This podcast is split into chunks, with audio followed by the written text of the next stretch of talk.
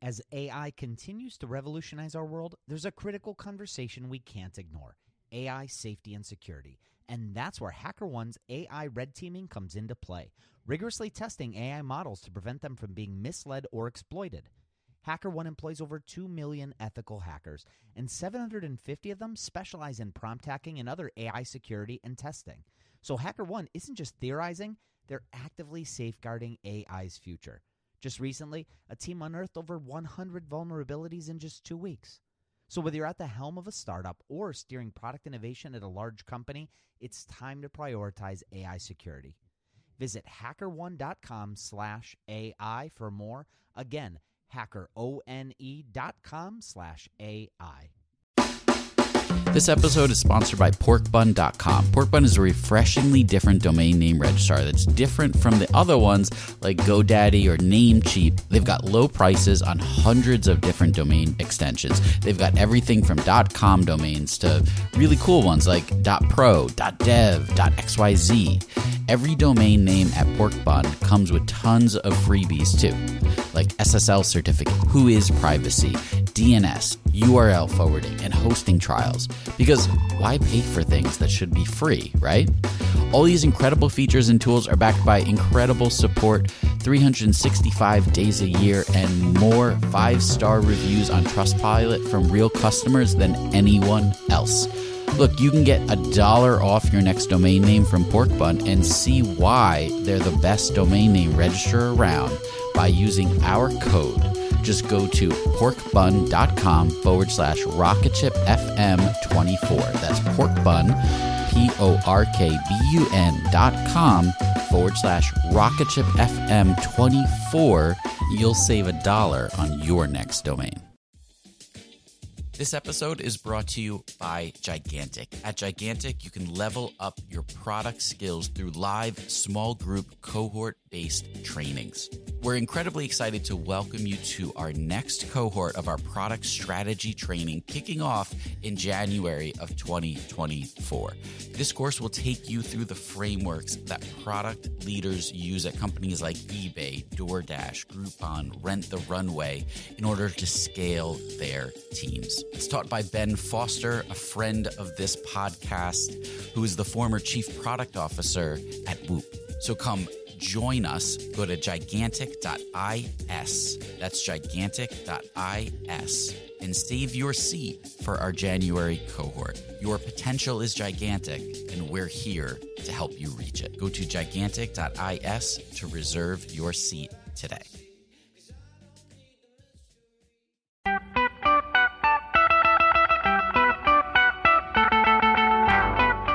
Welcome to the Rocket Ship Podcast. I'm Michael Sacca. And I'm Matt Goldman. Today we talked with Laura Roeder from Edgar. What do you think of this one? The invitation flow that they they set up, I think, was incredibly savvy, and it's definitely something that we don't read a lot about. But I know a lot of companies do, like Salesforce. You don't just sign up for Salesforce; it's not the seamless process. So to see her have success early on with that kind of technique, I thought was brilliant. Um, what did what did you think? Yeah, I love it. They've been able to build up a really sizable group of customers at a good 50 a month rate for a product that's pretty early. And I think that a big helper to that was the fact that she had an audience from previous products that she sold online. That combined with the the anticipation of the invitation flow, I think has worked out really well for them and I think there's a lot of lessons in this one that everyone can learn from. Yeah, well, they bootstrapped to 10 people. I Yeah. mean, that's that's a lot of work. It's a So- it's a very unique story. yeah. Well, let's get into it. Before we get started, we'd like to take a moment to thank our sponsors. Hover takes all the hassle and friction out of registering your next domain name. And if you don't believe me, just ask my wife Carmen.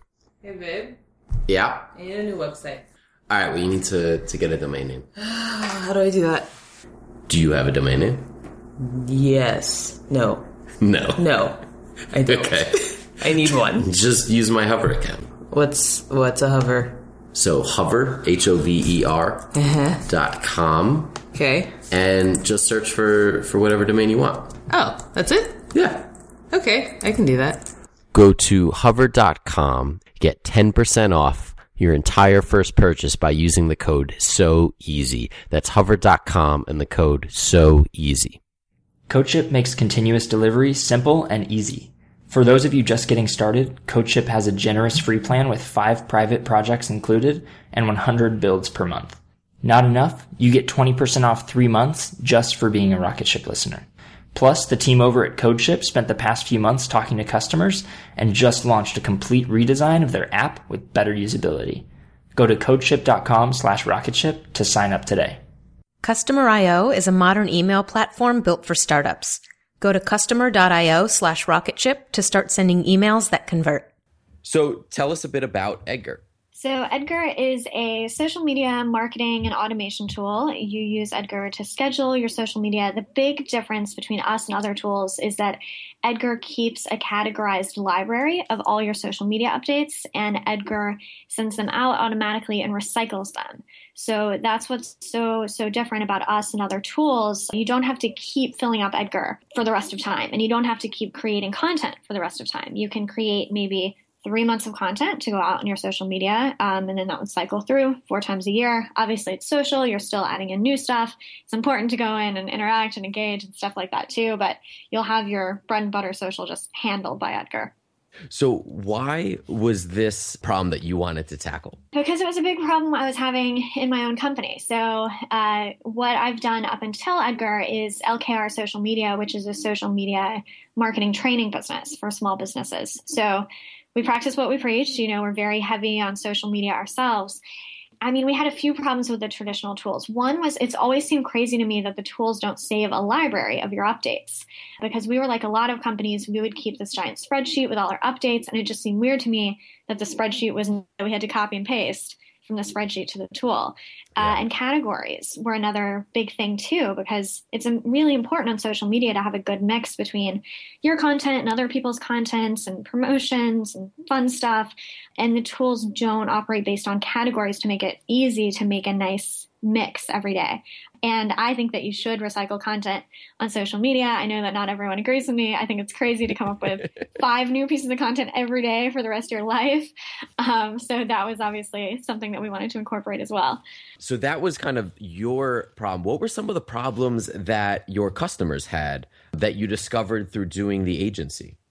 So our business is kind of so we're not an agency actually we don't provide okay. any kind of services um, it's all online training so it's like Rosetta Stone. You know, you just buy it and then someone teaches you a language. You, you, you buy it, someone teaches you social media.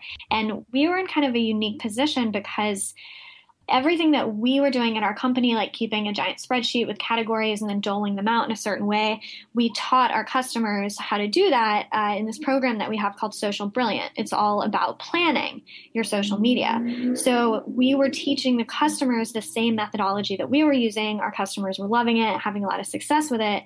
So putting that into software uh, was just kind of obvious. You know, if people are going to pay us for the training, the software makes it much easier because it was pretty cumbersome uh, to keep these giant, complicated spreadsheets. So we did not do like a traditional lean startup interviewing a lot of customers. We really made it based on our own needs, and we knew that you know, if we could sell this training, then at least some people would be interested in the software as well. And something that's jumped out about the way that you guys started it is your invitation flow. Can you talk a bit about how you guys decided to launch with that? Something little bit unusual that we do is on the homepage, the call to action is not to uh, buy Edgar, but to request an invitation to buy Edgar, basically.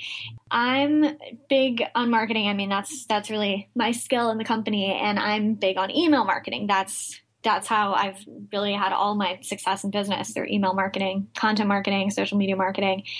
I thought it was a little bit crazy that most startups don't do any kind of email capture on their website at all. And that's still very, very common. Most startups that you see, your options are to buy the product or not. Maybe there's a blog and maybe there's some sort of call to action like sign up for updates for our blog, but that's it. And I know that most people who come to your site are not ready to buy immediately. They're checking things out it's just to me it's sort of online marketing 101 that you want to capture their email address. So requesting asking people to request an invitation is a great way to capture the email of anyone who's interested in your product. And then even if they're not ready to buy right now you have their email you can keep following up. So what happens when they get their invitation?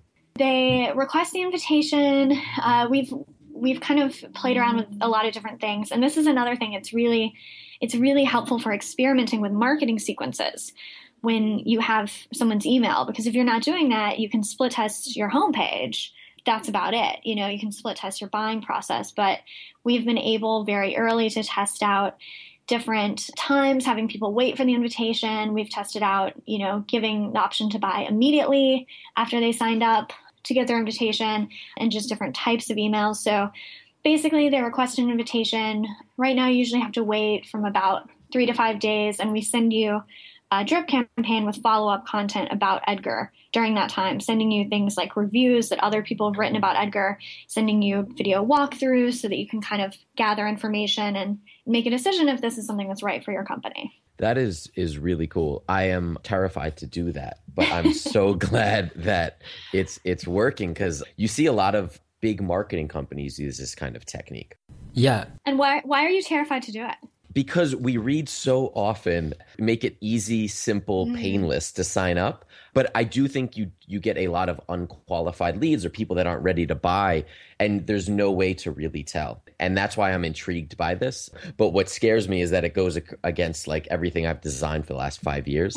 So yeah and it, you know it does definitely add another layer of complication. I mean, obviously, we lose people because people don't open every email. If they open, they don't click. I mean, it does it does add those other layers, but we're not necessarily trying to make it I mean, we don't have a free plan either. You also, we don't have a free plan. We do mm-hmm. give out free trials, but you have to put in your credit card, which obviously causes some friction. You know, I'm kind of of the point of view of get qualified customers in as opposed to just as many people as possible. If you had to guess, or if you know, how many of the people that are now using Edgar were from your previous audience or customers of your training program? Now I feel like I should I should try to figure out that number. I've never tried to figure that out before. Because it um, it seems like a really good fit between the two. You've been teaching people kind of this tedious process of how to do social media your way, and then you built a product that really simplifies that process. It seems like the perfect fit. So yeah, the first you know few hundred users or so have definitely come from our existing audience, and obviously that's been a massive help in helping us grow so quickly. It's like Edgar just started, but it's not really fair to say that because we've been building up an audience and a community of small business owners interested in social media for the past six years, you know, and obviously put a lot of work into that. So we definitely started out with our own audience, you know, advertising on all of our existing content channels to our own audience. We are branching out now, like using Facebook ads to reach new people that haven't heard of us, uh, because a lot of our audience does find the price point a bit high. A lot of our existing audience has been people who are kind of just starting out in their business, and we start at $49 a month. You know, there's a lot of free social tools out there. So a lot of if you compare us to free we're, re- we're really expensive. Yeah but at the same time it's a good reminder to everyone that you can charge what your product's worth. 49 to a lot of people isn't cheap but it hasn't been a roadblock to getting a sizable amount of customers in the early days yeah, I think I think it's a good price point for us because we are a more advanced tool. I mean, you need to have a certain amount of content already, uh, and we do more than the other tools do. And we're not. If you look at Sprout Social right now, they're like $59 per seat as their minimum plan. Also, it's we get compared to like Buffer and Hootsuite a lot, but actually their business plans were similarly priced to or cheaper. It's just their free plans that obviously were more expensive than. And it's a very different product as well. I mean, it is. you guys have great onboarding. I was really impressed when I got in there. And it basically, usually people just botch those pop up tours that kind of lead you around and point you to different buttons and how things work. But what was cool about yours is that it actually took you to different pages and explained how the product works, where things are, how categories work, and that's a big thing that I know Buffer doesn't do is help you choose different schedules for different types of content. So is you know in our case is this an episode? In that case it should repeat once every month. Is it just a link to an article? That should be handled differently. So it is in that sense a pro tool and I think it's great that you guys recognize that and charge for it. Hey, Thank you, and thank you for the the preps on the tour because we thought I also hate most of those tours, so we tried really hard to make it more useful. Did you guys use a library or something to do that? No, no, it's just custom. You guys should open that up. We'll, we'll see. For people just starting out, going back to when when you were just signing up for Twitter, what are some of the things that you've done to grow your audience over the years? this was actually interesting because we started social accounts from scratch for Edgar. You know, started a new Twitter account and a new Facebook page. So it was this great opportunity to see, okay, is is what does what you teach really work? right. you know, when you're just starting out. It's easy for me to grow my Twitter following now. I have, you know, 35,000 people on there. So it's it's just going to grow organically. So it was kind of fun actually starting over with something new. And the first thing we did with the Edgar account is just find a lot of people to follow and start talking to. And I think people really underestimate the importance of that step. It's funny because we're a very automated social tool at Edgar, but but we really believe that the reason you want your updates to be automated is so that you can spend your live time on social talking to people. I think that's so so important if you want to build a following and if you want to just build those strong relationships with your brand. So the way we started is just like going through just really manual, really organic, like looking through Twitter suggestions, finding thought leaders in social media, finding tech journalists and small business journalists, and people, social agencies, people who might be interested in Twitter. And we just started following them and commenting and sharing their stuff and engaging that way. And over time, you know, a certain amount follow you back. After a while, you start to get into Twitter's algorithms for being recommended to follow. You know, right now, it's not like we have a massive Twitter following. Right now, we have like 400 people, 500 people, something like that. But it's just been built up very organically by just finding interesting people to engage with. Are there some, I guess, Twitter following numbers that you see that when you hit, it starts to make a difference in your traffic or where you can, you know, where you can direct attention? Obviously, just it's a pretty it's a pretty straightforward correlation. The bigger following you have on Twitter, the more traffic you're going to drive to your site if it's genuine. Okay. you know, yeah. this is where it it's really pointless. I always think it's really funny when businesses do things like buy followers because obviously it's not going to help you grow your business. Uh, those people obviously aren't customers. Right. You know, right. I mean, they're mostly fake accounts. I, I know people do it just to make the number look better. But if you're doing it in an organic way, you will get people who are interested in your business one way or the other. And once you, social media is so cool because it really becomes the snowball. You know, once you have more followers, you have more opportunities for retweets. Those retweets obviously have a huge multiplying effect where all those people's followers are seeing it and then they have an opportunity for retweet. So social media really grows exponentially instead of linear. Do you have any examples of what people early out starting up do on social media that may be kind of faux pas or or things to, to kind of look out for to not do? The classic like worst one is the auto dms i mean not that many people do that anymore that was big a while ago yeah yeah if you're if you're still doing that like that one was never a good idea you're really so you didn't behind. build that into edgar no no, and actually, someone I remember when we were first on Product Hunt, someone mistook us for another tool that does like auto DMs and like spam. I'm like, no, that's not what we do.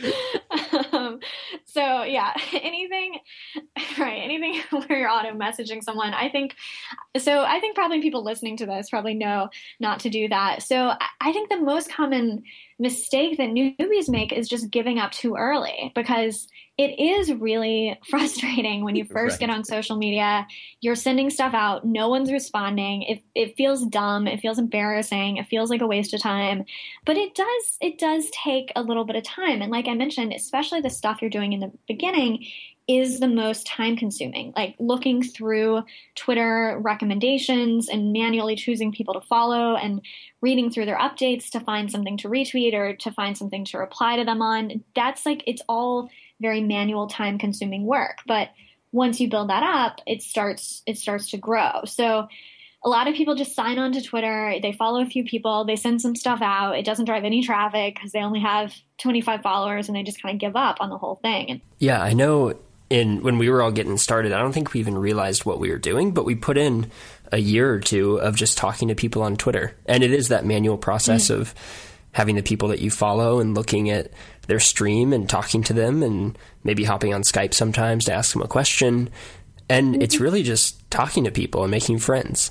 But that process takes years, many months to years. Yeah. Yeah.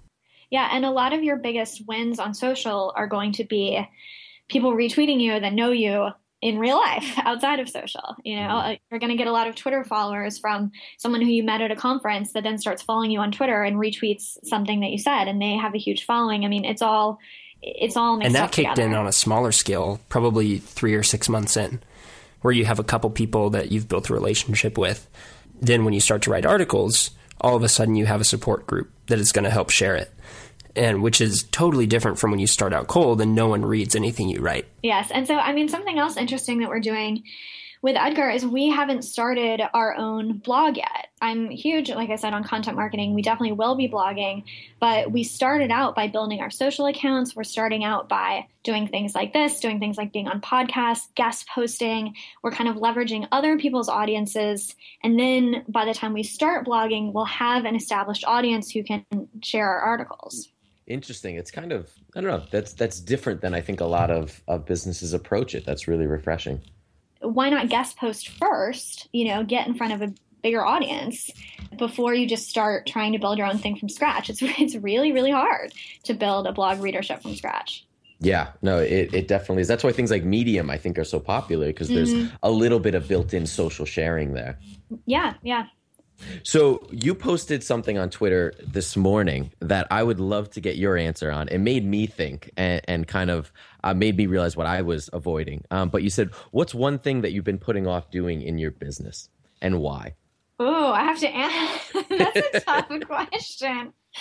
What have I been putting off? So the big one for me coming up in the horizon is hiring someone to replace myself for marketing. Our team is 10 people now. The way that I've, we're bootstrapped, we've grown very organically, and the way that I've always grown my team is kind of taking myself out of being the bottleneck one step at a time. You know, nice. first it's yeah. with customer service and tech stuff. My goal is to really oversee the business and i always think of it as like taking myself out of deliverables like a deliverable that i'm still doing right now is facebook ads although we're starting to train um, our team to do that instead of me.